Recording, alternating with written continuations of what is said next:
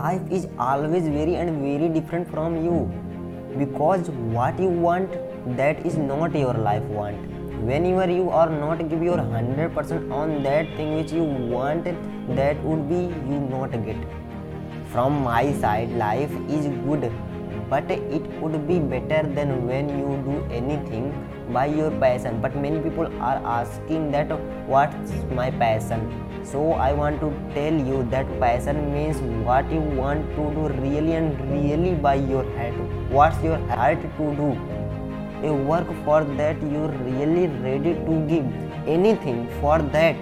A work for doing that you will never feel that i could not do that that is the most important thing. A work which you also do without getting any couple of amount of money. So that's your passion. So if you are passionate about anything which you want then believe me that would make you extraordinary. So don't do that which in you are not passionate. Do that which in you are passionate.